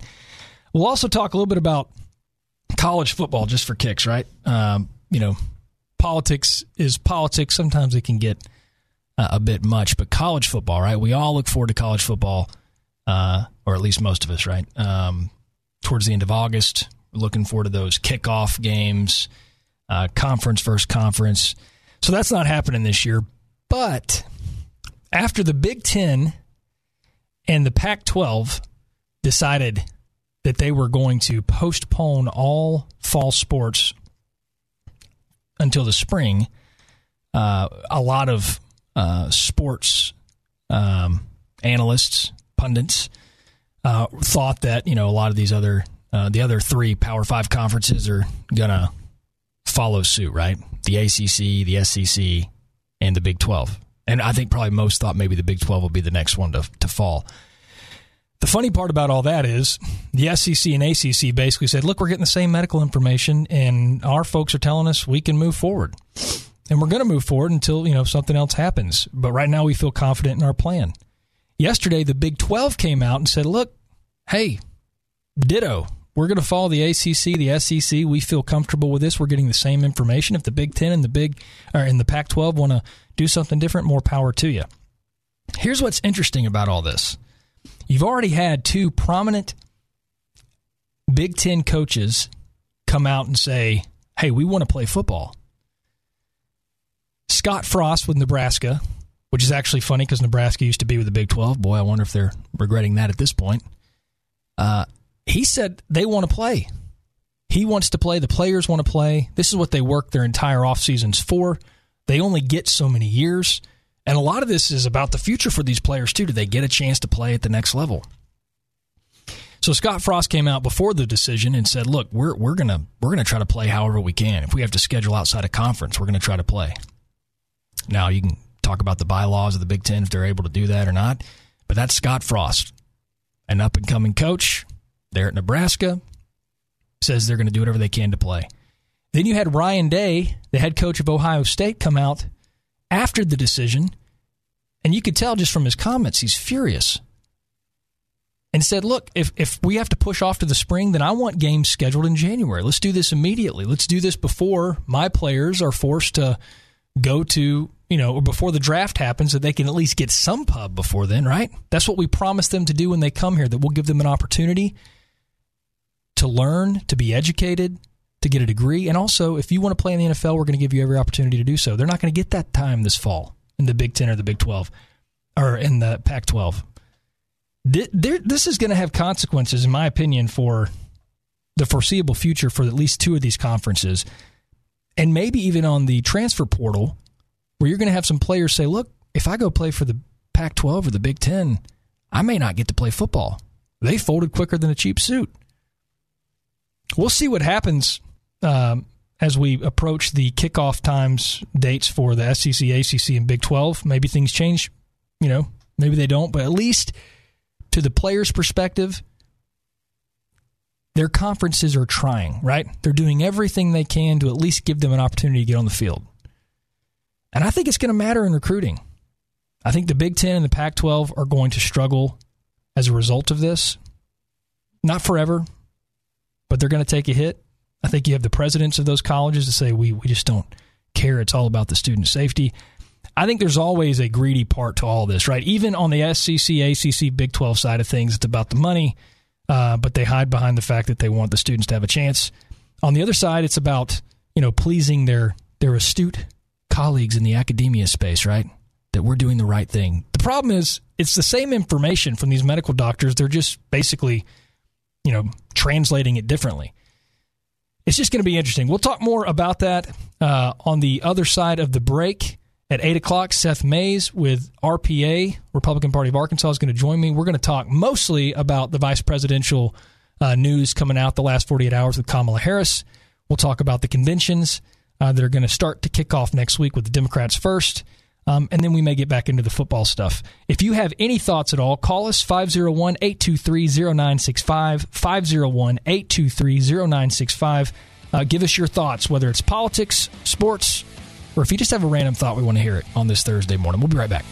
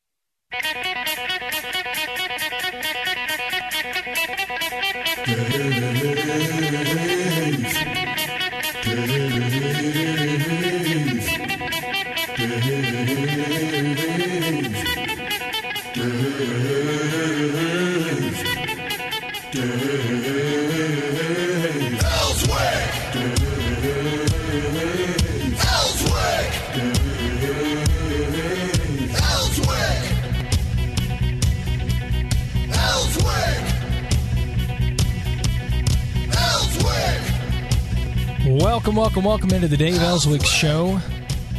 Dave is off today. Had surgery yesterday. He's doing better. Um, I'm J.R. Davis. I'm filling in this morning. We've got a lot, or uh, excuse me, filling in today. We've got a lot to discuss, including the vice presidential pick of Joe Biden, uh, which everyone's talking about, especially over the last 48 hours. We saw the first um, event, if you want to call it that. It was an empty gym in Delaware. Um, very, very odd, but that's where Joe Biden and Kamala Harris uh, were first seen together after the announcement. They both had fairly lengthy speeches.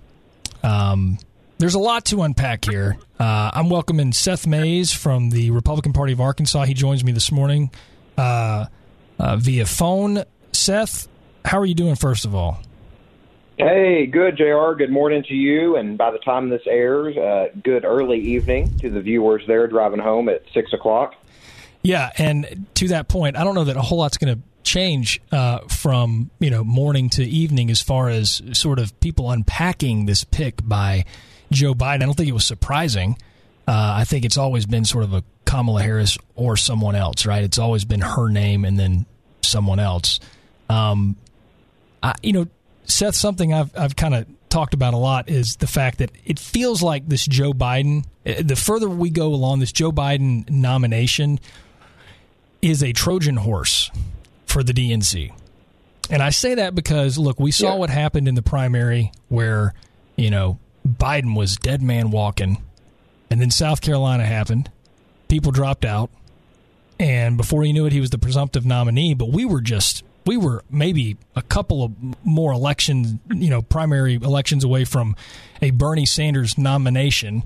Uh, and that's not what the DNC wanted, not because they don't believe what Bernie Sanders is saying, but they know that he's unelectable. So, hey, let's put Joe Biden, good yeah. Uncle Joe. Uh, you know, America trusts Joe. He's been around. He's not crazy. Um, and then let's put someone like a Kamala Harris uh, in the VP spot, where he's going to be 78 at inauguration if he wins, 80 before the midterms. So there's a legitimate rationale to think that something's going to happen to Joe Biden, that he may not even make it through his first four years in office, and you've got extremist Kamala Harris waiting in the wings. What are your thoughts? Yeah, like you said, JR, there is a lot to unpack uh, with this pick. Joe Biden himself has referred to his candidacy as a transition, that mm-hmm. he would be a transitional president. And I think all the voters out there just need to ask themselves, transition to what? Right. Okay, if if he's admitting that he's the transition, he's saying he's the corner. We're walking down one hallway. We get to the corner, Joe Biden. What does he intend for the other hallway to be? All right, but just a bit more perspective on this pick. You know, Democrats love senators as their vice presidential pick. Uh, in fact, Democrats have in the 21st century, every running mate has been a senator from Joe Lieberman in 2000 to Kamala Harris here in 2020. The vice presidential pick for the Democrats has always been a senator. In fact, back to Calvin Coolidge in the 1920s, to go back a 100 years ago, Democrats, with two caveats and one exception, have always had a U.S. senator on the ticket. The caveats being McGovern and FDR, who FDR having multiple VPs and uh, George McGovern having his first uh, vice president, Tom Eagleton, drop off the ticket. Uh, the only exception to Democrats in the last 100 years having a senator on the ticket was the first woman nominated as vice president, Geraldine Ferraro, with Walter Mondale in 1984. So when you look at the parameters, and I heard you talk about him this morning, that Joe Biden laid out, that his vice president has to be a woman and that a woman of, of color seemed almost inevitable, A, because of the time that we're in after the George Floyd murder, but B, when you look at how Joe Biden got the nomination, the sort of phoenix from the ashes in South mm-hmm. Carolina after the endorsement uh, uh, Jim Clyburn, longtime uh, congressman there, and, and and the whip for the United States Congress. So w- when you factor all that in, and Democrats' propensities to have what they see as a governing pick, a senator, somebody that has relationships within the caucus, really Kamala Harris is the only one that meets right. um, all of those characteristics laid out. And so it's it's sort of the most conventional pick and, and ironically a historic pick. That, and I don't know that you see that a lot in, in politics that conventional wisdom is the first time something's been done, but Kamala is a chameleon. She will whatever room she is in, she will adapt to. She That's right. signed on to Bernie Sanders Medicare for all at first. When Bernie, hey, as he said on the debate, he wrote the bill. All right, he had some some other language he used in there. she couldn't. That was an untenable position for her to adopt anymore because it, it wasn't her proposal. Yeah. Then she took Mayor Pete Buttigieg, uh, Medicare for all who want it, sort of Medicare for all light. Okay, but he and Amy Klobuchar have that staffed out. So then she just said, "Hey, let's protect Obamacare." So she Right. herself had three healthcare positions in the primary, and, and with the days we have left to the general election, I think flip flop is an understatement. No, that's exactly right, and I love your analogy of you know the hallway, uh, and that's exactly what I think a lot of people were wondering. Okay, so Joe has said himself that he's a transitional, uh, you know, candidate president. Uh, so now we know what that hallway is going to look like, and and it's going to be a. This is the party of the future, the party of now, right? For the DNC, that this is their Yeah. opportunity to get in power again, get the White House back, and then do whatever they want to do with it.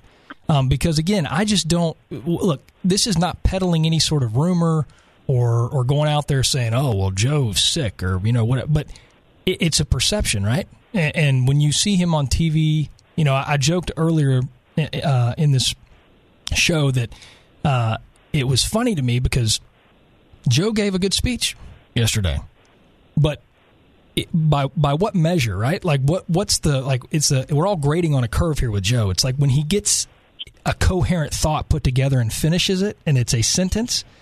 Everybody's like, "Wow, great job, Joe!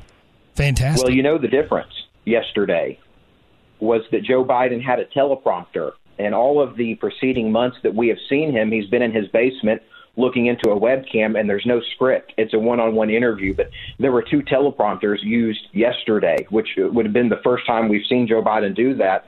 And like you said, it came off better, but that was not exactly a high bar to cross, Right. given what we've seen. Well, yeah, and right to your point, uh, I made this earlier that he's been sitting in a basement in Delaware for months.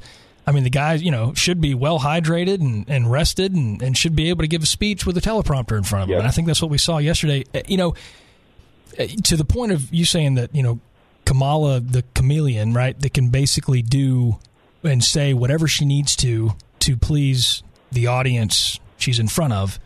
It's the same thing, and I talked about this right before uh, you came on. Was you know her policies uh, as far as you know her, her criminal justice policies as a district attorney, prosecutor, attorney general, and even a senator to some degree. Um, that the Democrats, and this is where I just think they're always so short sighted on this stuff, Seth. But it's like she, she, you, to your point, she met some of the criteria. Most specifically, she was a female. She's a black female. She needs to be on the ticket. But when she Well, and the- spoke yesterday about the Black Lives Matter movement, you know, you, you heard that she specifically Yeah. said, "And yes, Black Lives Matter."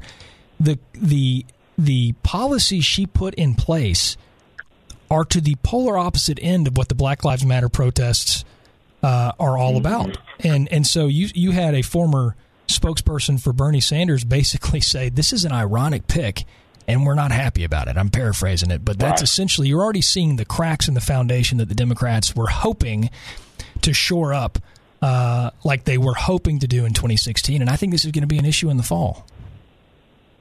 No, I, I think you're absolutely right. In the stark contrast between where the Democrat base is right now and their presidential ticket is the author of the crime bill and an aggressive prosecutor. She'll say Right. she was a progressive prosecutor, but that that simply isn't true. You mentioned she said she was against the death penalty, uh, but appealed a decision that that would have banned it. She put uh, thousands of kids in jail young adults in jail for smoking marijuana. But when asked about it in an interview earlier this year, of course, she was running for president. She laughed and said that she had smoked marijuana as a kid, and, and of course, cited some music selections that were not out when she was in college at the proposed time that uh, that she did inhale, to quote a, a former president from Arkansas. So, uh, no, it, it is quite a stark tra- contrast what the Democrat base is asking for today and who they have in Joe Biden and Kamala Harris on the ticket. And again, to your point, it, it isn't conspiracy. Look at Joe Biden in 2008 debating Sarah Palin. Look at him in 2012 debating Paul Ryan. And then let's compare that with what we hope are three debates uh, this fall. We have no doubt that President Trump is eager to participate in those debates. The doubt is, will Joe want to participate? Will he use the virus and you know, well, I don't want to debate by a webcam. That would throw off the dynamic to respond. So I think it's best we just leave this up to the voters. Does he yeah. try and pull a stunt like that to get out of a public appearance? What we have seen is clearly contrasted to uh, the Joe Biden as vice president, and it's ironic because Barack Obama selected him in part because Joe Biden, in theory, wasn't going to run for president. He would not upstage Barack Obama. That was 12 years ago. Right. All right, Barack Obama thought he was too old to run for president 12 years ago, and that was a one of the reasons to pick him. He would not upstage you, and here we are with Joe Biden in 2020. No, that's right. Uh, we're going to unpack more of this uh, right after the break. I've got Seth Mays with the Republican Party of Arkansas. We're also going to talk a little convention, uh, both Democrat and Republican, coming up right after the break. Welcome back to the Dave Elswick Show. I'm J.R. Davis, filling in for Dave. I got Seth Mays with the Republican Party of Arkansas joining me uh, to talk about the Veep stakes, uh, the announcement from Joe Biden uh, naming Kamala Harris as his running mate, the senator from California. Seth, we've talked about it. She's making history. She's the first. Um, uh, she is the first uh, black female to be on a ticket uh, as for vice president. So she's making history. I don't know that she's the candidate that a lot of people, or the nominee uh, for vice president, that a lot of people uh, kind of assume that she is, um, just because of some of the, uh, you know, the policies that she has stood for in the past. And I'm not talking about the crazy left extremist, you know, uh, Green New Deal, raising taxes, as you mentioned, Medicare for all, even though she's flip flopped on that. Um, but I'm talking about a lot of some of her uh, policies when she was the district attorney in San Francisco. Attorney General of California, and you've got all this sort of like juxtaposition with what she's stood for in the past versus you know what the Black Lives Matter uh, has protested throughout the summer months. It's just to me, you know, to pick up where we left off, it just feels like this is going to turn into an issue for the Democrats. Am I wrong? No, I, I think you are correct on that. It's very interesting the criminal justice issue in Kamala Harris's past and how that will play into the 2020 election, in particular with the African American community, exactly, which does largely vote, of course, for Democrats up and down the ballot. But if President Trump shaves off just a few more percentage points than Republicans get on average, uh, or a lot um, in states like Michigan and in Wisconsin and Pennsylvania, particularly in the suburbs of Pittsburgh and Philadelphia, that can make a huge difference. And the president does have a track record to run on you know, I believe in credit where credit is due, and Senator Tim Scott um, from the state of South Carolina, one of three, including Kamala Harris, black United States senators. Tim Scott both wrote the Opportunity Zone section of the 2017 Tax Cuts and Jobs Act. He also, of course, authored the First Step Act in criminal justice reform. So President Trump and Vice President Pence do have a record to go uh, off of for not only the African American community, but all communities that are disproportionately affected. And Joe Biden has the crime bill, all right, and Kamala Harris has her record uh, as uh, as a prosecutor. So it is a little, uh, not a little, it's it's quite out of touch, as we talked about in, in the last. Uh, segment there with where the Democratic base is. And you got to wonder how that will infect enthusiasm, particularly among young people heading into November. Yeah, I think part of what the uh, I agree with all that, and I think part of what the Trump administration, the Trump campaign needs to do over the next ninety days is you know, do what they can to paint her as an opportunist because that's exactly what she is. And I mean, I'm looking at Fox News right now when they're saying critics are already hitting her for flip flopping on the key issues that you spoke about earlier. Uh, really, the biggest one being healthcare. I think she's literally showing the American people that she will do and say whatever she needs to do and say to get elected. Uh, and and yep. she and you know and again, unlike someone like a Barack Obama, uh, we know where she stands on these issues, right? I mean, we know she has a lengthy track record on on some of these things that's going to be very hard for her to kind of walk away from or explain away. Um, and I think that you know this isn't the this isn't the elections of years past, right? Where you know people that you have sort of these tried and true Democrat voters that are going to vote for whatever you know nominee is you know whatever candidate's nominated these are these are young millennials uh, out on the streets protesting that aren't are going to see through this, right? That are going to see through this and be like, I don't want this. Isn't who I want. Just because you, just because she's a black female does not mean she stands for what I stand for. Just because he was the first, or just because he was the first vice president to a black president, doesn't mean that he stands for what I stand for. I just think this they're, they're going to have to do something about this and I think it's a good opportunity for the Trump campaign to capitalize on. Right. And the Biden campaign strategy is just going to be to gaslight. I mean, we've right. already seen that. You remember the you ain't black comment that Joe Biden made, mm-hmm. um, which ironically was, I believe, on the same uh, radio station that Kamala Harris laughed about smoking weed after talking about uh, jailing people that did in California. It was the same program, interestingly enough. But one of the things we haven't talked about uh, we've alluded to it, why Joe Biden picked Kamala Harris, is that she can go on TV and be aggressive. And when somebody reaches out to the campaign staff to Joe Biden, and you know this, having worked in communications very well, that when somebody reaches out, CBS this morning, Fox News Sunday, whoever, reaches out and says we'd like an interview with the former vice president, they can say, well, he's he's sort of tied up and not going to be able to do that. But but uh, Kamala Harris, senator from California, VP nominee, she can do it, and, and that is a huge asset to the Biden campaign as somebody who has been in front of the TV camera. Yeah. And that is something that folks like Susan Rice sort of lacked in the VP process is she's been in, in high stakes situations and negotiations with foreign leaders, but she hasn't done you know, all of the right. Sunday shows and morning shows and talk politics issues from abortion to foreign policy, right? She she knew what her topics would be, Susan Rice. And Kamala Harris was one of the only people on the short list, maybe aside from Tammy Duckworth, a senator from Illinois, who had a depth on issues, and like you said, not only depth, but a voting record on those issues. We know where she is, but she can do what Biden can't, which is be the face of this campaign moving forward. Well, I think it's funny because, look, to your point, it's a great asset for the Biden camp to have her to push her on these shows, and that'll be you know she's sort of like the the the shiny object in the room, right? Where you know media's gonna want her. They're fine with that for now. They're gonna want to talk to her, but at some point, if they keep pushing her on these shows, it's going to agitate the already biased media that would like to see Joe Biden elected president and, and just yep. kick Trump out of office, but it is going to start to bother them. And they're going to start digging in and they're going to start asking questions. And I think they're already doing this. In fact, some of the information that I was reading this morning came from a Vox com article that was posted this morning, and the title said Kamala Harris is a politician, not an activist, is an awkward fit for this moment. While many have called for Harris's nomination in reaction to Black Lives Matter movement, her policies are not rooted there. Th- that's already happening. This is less than 24 hours after their first event together. I, I just I think these are going to be questions that she has to deal with, and it's going to take a lot of the, you know, spotlight off of Joe Biden for president and more so on who is Kamala Harris and what does she actually believe? You know, what will she say?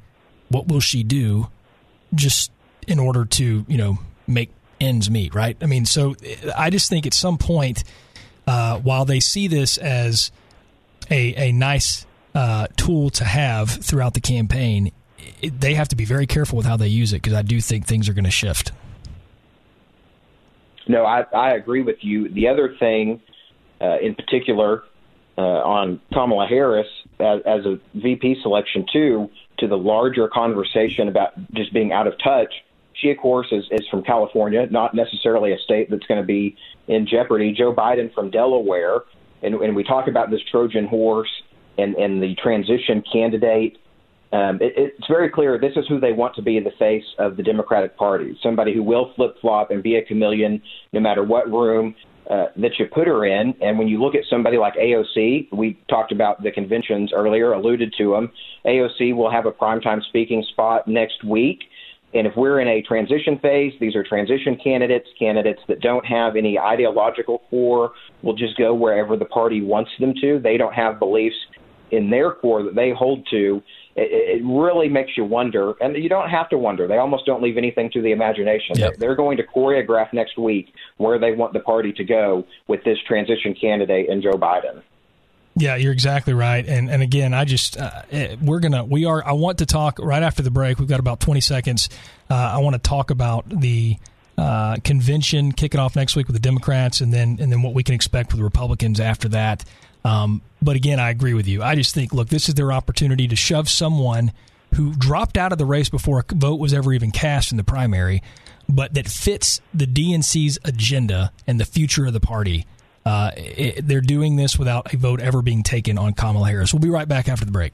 Welcome back to the Dave Elswick Show on this Thursday. I'm J.R. Davis filling in for Dave this morning. I'm joined by Seth Mays with the Republican Party of Arkansas. We're talking about uh, Kamala Harris, the vice presidential pick from Democratic nominee Joe Biden. Uh, again, we talked about there's it's just too much to unpack in, in one hour, Seth. Um, but uh, obviously, we're going to continue to talk about this. She's going to no, there's there's going to no doubt be some sort of slip up or gaff or something from either the pre, the presidential nominee or his vice presidential nominee. There's just too much out there, uh, and if there's not, again, I just think that underscores the fact that the mainstream media is incredibly biased. By the way, did you know, Seth, that yesterday they haven't done this for Trump in eons? Every network, and I'm not just talking about the the big networks you can find on your satellite dish or whatever. Every broadcast partner, every media outlet took the both speeches in their entirety yesterday, and I, I'm just telling you, I just think that there's there's a sort of baked. Uh, uh, you know, feeling in mainstream media for this candidacy, uh, which will be interested to see how that plays out over the next couple of weeks. No, you're you're right. And, and talking about obviously the, the irony in carrying both speeches from Joe Biden and Kamala Harris yesterday was the president of the United States spoke within the half hour after that, uh, and they did not choose to carry that. Most of the networks, with the exception of Fox, when Kamala Harris was announced on MSNBC. Claire McCaskill was speaking with Brian Williams. She breaks in just to instant applause. And Brian Williams says, I just want to let all the viewers know that those are the opinions of Claire McCaskill and nobody else. But he didn't really sound that disheartened with Sure. with the applause for in the the studio. Something you said right before the break was Kamala Harris had dropped out even before Iowa. She ran, I think, objectively, probably the worst campaign of 2020. I say that because dozens of staffers of her went anonymously for a piece, I believe in the Times or the Post, uh, about how horrible the campaign was. That there was no core, there was no anchor. Staffers didn't know what were going on, what to say on what policies. Uh, Kamala was pretty absent from the campaign headquarters. Uh, and, and there was just no leadership. Similar to Joe Biden, who ran horrible campaigns in 1988 and in 2008, but yet nevertheless was, as Kamala Harris is now, selected by the nominee, sort of flipped from the obscurity of their horrible uh, campaigns. To the tone of the media, though, if you thought they rejoiced in Kamala Harris's nomination this week, uh, wait for a week from today when on Wednesday night she gives the acceptance speech as vice president. If you if you think the fanfare hasn't started yet, uh, it's certainly on the way. Oh, I agree with you completely. I think also what's really funny, I was just looking at the first night, Monday, uh, who they have speaking. Uh, first of all, John Kasich. I mean, honestly, like, Yeah. it- you know, the idea, I love it that, like, forever everyone's just like, John Kasich is basically a Democrat. He's a Democrat. Nah, he's basically a Democrat. And then, of course, Yep. he accepts an invitation to speak at the Democratic National Convention. Ridiculous. The other one was Doug Jones. Is is that a great idea? Is like Doug Jones, is that really what you think you need to do in your Senate race to go and speak at the Democratic National Convention? uh, mm-hmm. from Alabama. Like that's that's the stage you want to be on uh, Monday night. And and here here's just the lineup for for Monday night. You've got you know look former First Lady Michelle Obama. Then you go to Bernie Sanders. Uh, we'll throw some out, but Andrew Cuomo, Governor Gretchen Whitmer, Clyburn, uh, Convention Chairman uh, Bennie Thompson, John Kasich, Doug Jones, Amy Klobuchar. Like, is that it? Like, who is running Doug Jones's campaign that says, "Hey, listen, if you really want to win re-election in the state of Alabama, you really need to accept a speaking slot at the Democratic National Convention." Right? In particular, if they can put him between the governor of New York and the independent socialist senator from Vermont. That would be just great optics to stick him, wedge him right between those two. I, I think it it will work great. No, in in the preceding lineups in the following nights, I'm I've got the same list pulled up. I'm looking here at yeah. night two. You have Bill Clinton. I guess we're going to welcome him back into the Democratic Party. I thought in the last two years they decided to get rid of him, but uh, like Hillary, he's back, so he'll be there. Chuck Schumer will be there on the second night. Uh, and AOC, of course, will probably be one of the most watched uh, people there on that second night. She is still going to nominate uh, Bernie Sanders at the official convention proceedings uh, just to go through the pomp and circumstance of everything that has to officially take place in these conventions. Perhaps the only thing worse than that lineup on night one with Sanders and Cuomo and Gretchen Whitmer is night three, which has Hillary Clinton, Nancy Pelosi, and Elizabeth Warren all together. I, I, just think. I mean, are we seriously like like? Uh, it, it almost feels like they're just literally throwing everything at the wall. You know, just this is this is who we are. This is the Democratic Party. We're all inclusive. We have every uh, a little bit of everything, but also doesn't it just feel weird that the Clintons, given like you know all the conspiracy theories floating around and everything going on, this being like the party of the Me Too movement, right? Like all of this right. Me Too stuff happens after 2016, Bill Clinton comes under fire for all of that, right? Like even when he's doing his book tour with James Patterson, like it, they're asking him questions about this. Yep. But now, so the party of Me Too, right? Right. That's how I'm sure they, they, they would like to address themselves. Now has Bill Clinton giving a speech in the Democratic National Convention. Is it that difficult just not just not to have Bill Clinton give give a speech? Is that just and then on top of that, you've got Joe Biden, who had all that stuff swirling around him and, and the inappropriateness of his actions and things like that.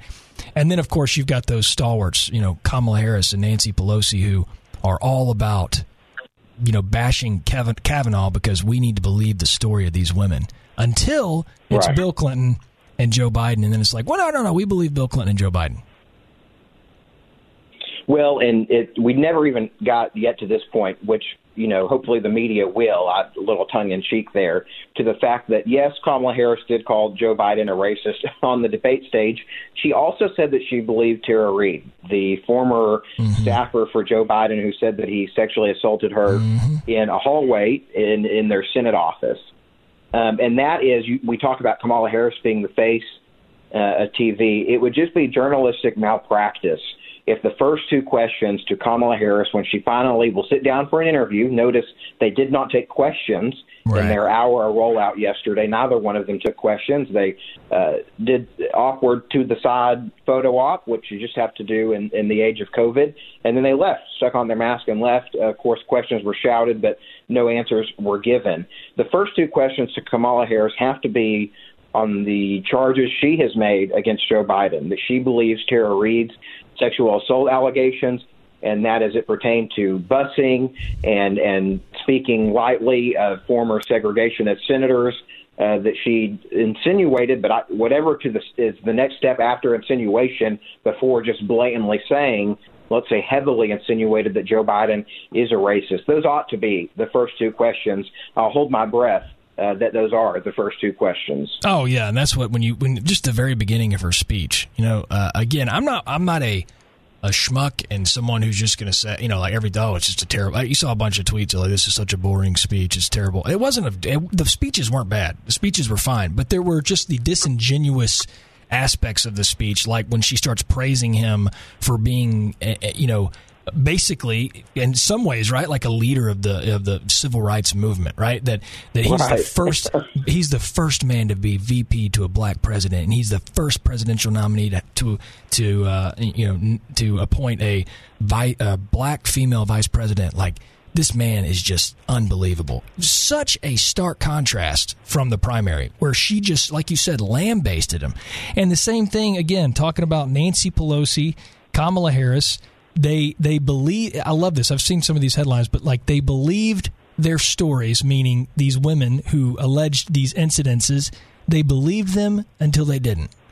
And and that's where I just think again, the Democratic Party they love to act like they have this like moral high ground, right? That that equality and we're going to stand for you know this Me Too movement, and that you know that these women need to be heard, and and that we're going to stand up and make things right, and it's time to bring this country together, and yada yada yada yada.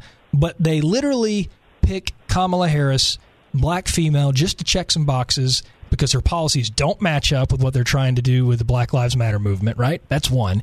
The other thing is uh, these these these Democratic women leaders in their party, the Speaker of the House you know the what they call the next vice president of the United States are are saying, well, we believed these stories of these women until our guy got the nomination, and this is only really our path to the White House. So actually, we don't believe them anymore.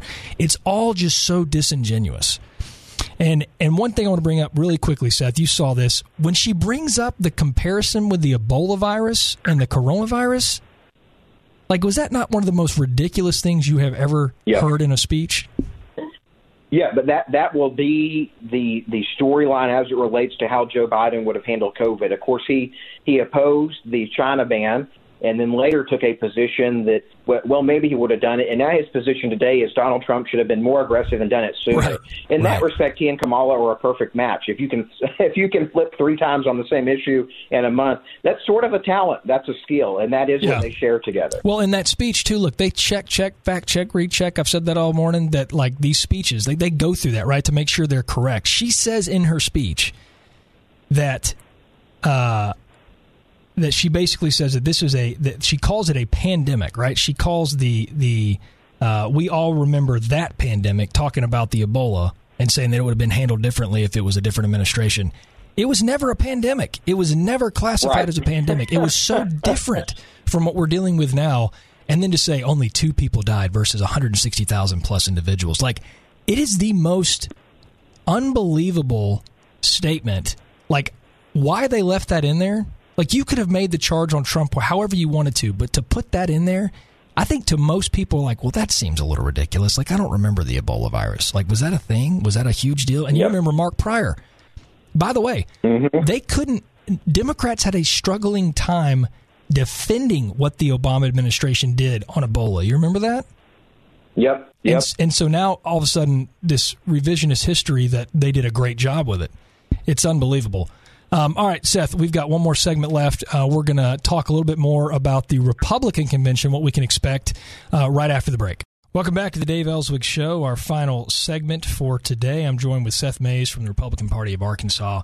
Uh, we are talking about uh, the Democrat and Republican national conventions that are almost upon us. Democrats will go next week, and then we've got the Republican um, national convention that kicks off in about ten days. Seth, uh, kind of give us a you know update on what's happening uh, with the Republican national convention and what we can expect.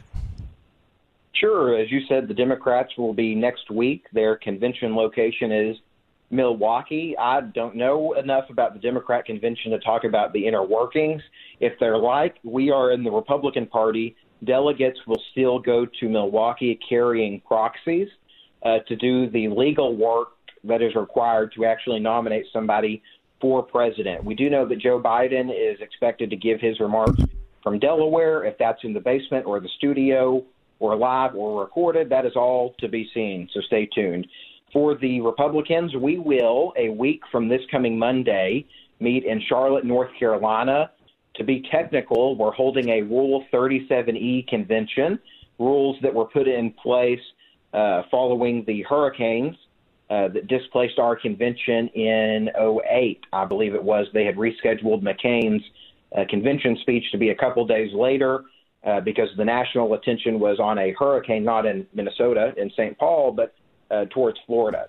So we will hold a technical convention a week from Monday to do the legal work to nominate the president, and then the convention will play out similar to the Democrats in prime time uh, Monday through Thursday, with the president giving his speech presumably on Thursday. He has narrowed down two locations. He's either going to give that speech from the White House uh, or up at Gettysburg, where perhaps he might, in an outdoor setting, have a a live audience. Uh, all of those details for Joe Biden, we do not know. We know more about the president's acceptance speech two weeks from now than we do Joe Biden's speech a week from now. Uh, but largely for most folks, this convention will play out as it has in previous years with primetime addresses. Uh, there's just a lot going to be in empty studios and, and no live applause. Yeah. And I mean, I certainly think that's going to take away from the Democratic National Convention. Some people will watch, but there is, I mean, it's hard to give a speech, a rousing speech, doesn't matter who you are, um, including Michelle Obama. Like, it's going to be tough to give yep. speeches without any sort of audience or any audience participation. Uh, here's what I think was a mistake uh, from yesterday. If I was the Biden campaign, and look, they are doing things for obvious reasons, probably because their their candidate is struggling on you know uh, sort of uh, in person live sort of events. I know that was live yesterday, but I mean with people that sort of thing, questions. But they've set the stage, right, Seth, to have some sort of stark contrast that they're going to run this campaign and they're going to do it according to the health guidelines of medical experts, right?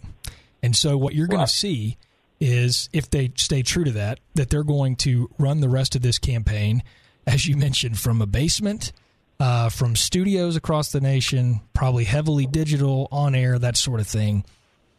And you're going to see the opposite of the Trump campaign. I just is uh, wherever he can. I mean, you know it uh, is wherever Trump can can get an audience, he's going to do it, and he's going to try to rouse the base, uh, get them excited, and that's the way they're going to run this campaign.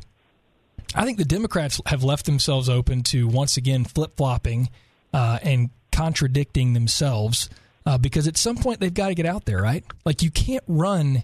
It doesn't matter what's happening in the country as far as a pandemic goes. Like you, you just can't run that kind of a race nationally, uh, looking into a webcam every single day versus going out there, you know, getting fresh B roll uh, of of the candidate out there, talking to reporters giving speeches. I mean, am I wrong? No, you're right. And as we enter the last few moments for today's broadcast, one question we ought to ask ourselves in this age, because of the campaign Biden Harris will run, do we see Joe Biden and Kamala Harris in the same room between now and election night? Because I think they are prone to Kamala Harris running the VP operations from a studio in California and Joe Biden isn't going to leave Wilmington, Delaware, they certainly will take any excuse to not hold a, a public yeah. rally or a gathering, whereas the president will try whatever unconventional means for an unconventional election. But I don't know that we see the Democrat ticket together between now and election night. That's a very good point. And and for Trump, it's sort of like a damned if you do, damned if you don't, right? Like you know, you, mm-hmm. you either uh, if you go out there and you hold rallies, why are you doing this? It's terrible. If you don't, you know, basically you're playing into what he considers the hands of, of the media and the Democrats.